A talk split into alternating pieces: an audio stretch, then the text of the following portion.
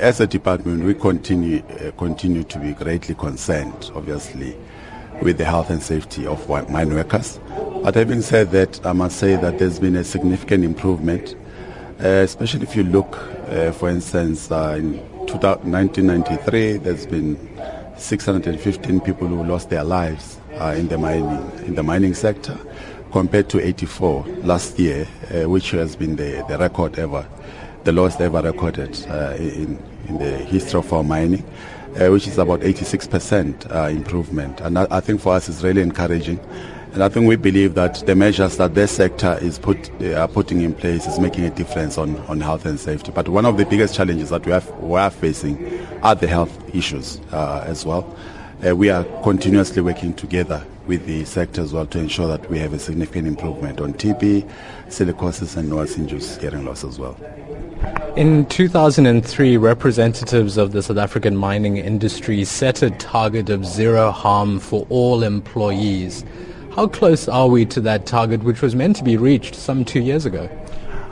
Uh, the 2003, we called them at that time the health and safety milestones. It was really, it was our vision was to achieve a goal of zero harm, and for that we set certain milestones. One of them that we should have achieved by uh, 2013, like we are suggesting now, end of 2013 was we have to achieve a zero rate of fatalities and injuries in terms of the million hours worked. And we have to compare favorably with the best, the best performing countries like uh, Australia, the USA, and Canada. And we had we had a summit you might have heard last year, November, uh, to, pre- to to review the performance of the sector over the past 10 years from 2003 since we've set that milestones.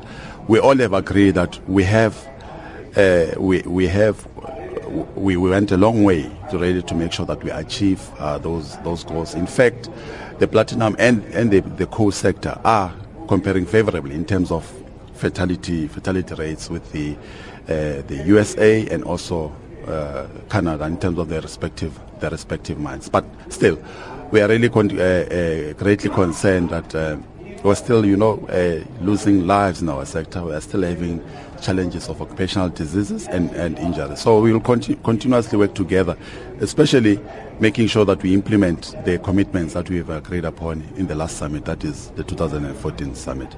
Considering that target was missed in 2013, are there any sanctions or at least any shame among the mining CEOs, some 30 of them who signed to this agreement of zero harm by 2013?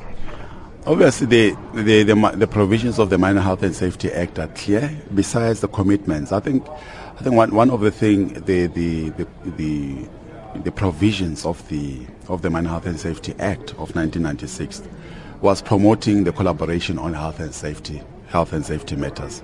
It was also giving the department the powers to, to enforce the provisions of the law, including stopping a part or an entire mine, depending on the, the, the dangerous conditions that we find during our, our, inspections. And we do that. And I'm sure you would have you have noticed that most of the st- st- uh, stoppages have been well publicized in the, in the sector.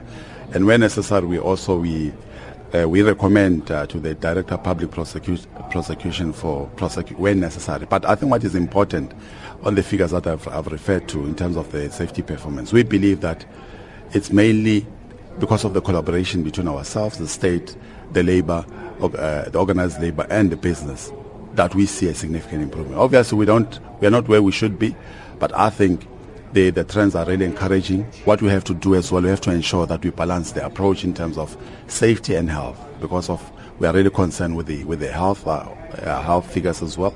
Uh, and the the, uh, the, impact that it, it makes on the, the, on the workers. So we have to con- constantly work together. So our approach as a department, we promote, we take action where we have to take action, but we do uh, work together with the uh, with the sector. And we think that is helping the sector to, uh, to move forward. For instance, up to date this year, there's been a 47% reduction in the fatalities comparing for the same period last year in terms of, of, of injuries and a 41% reduction in injuries uh, as well. 47% in fatalities and 41% in, in injuries. So it's mainly the issue of we collaborate either, either through the work that we do on the Mine Health and Safety Council including the summit commitments, the research work that we are doing.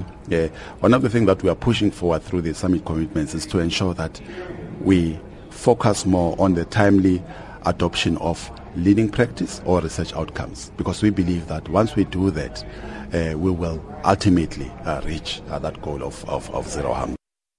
But far removed from the splendor of the Cape Town ICC, there is a meeting of civil society at a parallel event. It's dubbed the Alternative Mining Indaba. One delegate, Hassen Lorgat of the Benchmarks Foundation, said yesterday, people die every day in the mining sector. This is something we need to talk about. Joining us on the line from outside the ICC is Mishak Mbangula. He's the national organizer of Mining Affected Communities United in Action. Mishak, good afternoon. Thank you for joining us on, on Midday Live. Thank you, thank you, thank you. Uh, and hi to the listeners. You've been marching here to the ICC. How, how, many of you have joined this march? In fact, we are using sort of an open bus that is go on top with the bishop from uh, Benchmark, Bishop Seoka. And uh, yeah, uh, we are about 60 people. But this is not the only first march. On the 9th, we started the march. We are about 300. So this is the second one. So we are about 60 today uh, with Benchmark Foundation and MACUA. What's the purpose of your march? Uh, firstly, uh, mining Indaba, they have met it's government and business, no community involved. So based on that, you're saying they don't have any mandate for the communities.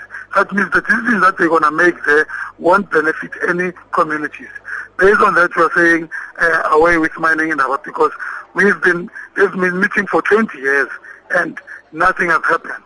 And we're saying mining, they're looking at coal, which is create climate change, pollution, and contaminate water. Uh, if we are able to be part and parcel of that, we'll be talking about renewable energy.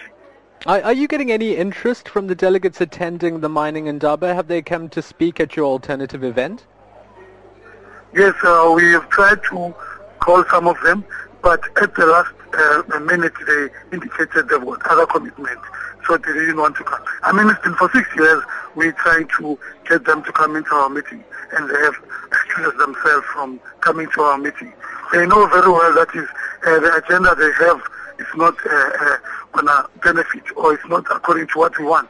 So they're not really coming to our meetings. Well, Mishak, if the mountain's not going to move, why don't you move? Why don't you choose to participate in the talks at the mining Indaba at the ICC instead of protesting outside? Okay. We, uh, for the past six years, gave them uh, memorandums to say we want to be part and parcel of those meetings. And when we go there, uh, when we started with them, they say we want a delegate of 40 from you. And when we were about to go there, they said they cannot allow us in there because we don't have suits. You know, we are from the community. We don't have these uh, expensive suits that they have. Based on that, they say you need to have uh, a suit so that you can carry the, the we cannot allow with these t-shirts and so on. And they changed again. They, are, they, said no, they reduced the number to five. And they give us a slot in the afternoon at 4 o'clock when everybody has left to talk. So that means it's a strategy just to say they've agreed for us to come and while they give us time, the slot in the afternoon when everybody has gone, who's going to listen to you? And they give you five minutes. What is it that you can talk in five minutes to, to make sure they understand what that we've got for the communities? Yeah. And uh, we, we are very much concerned about mining displaces us in our areas.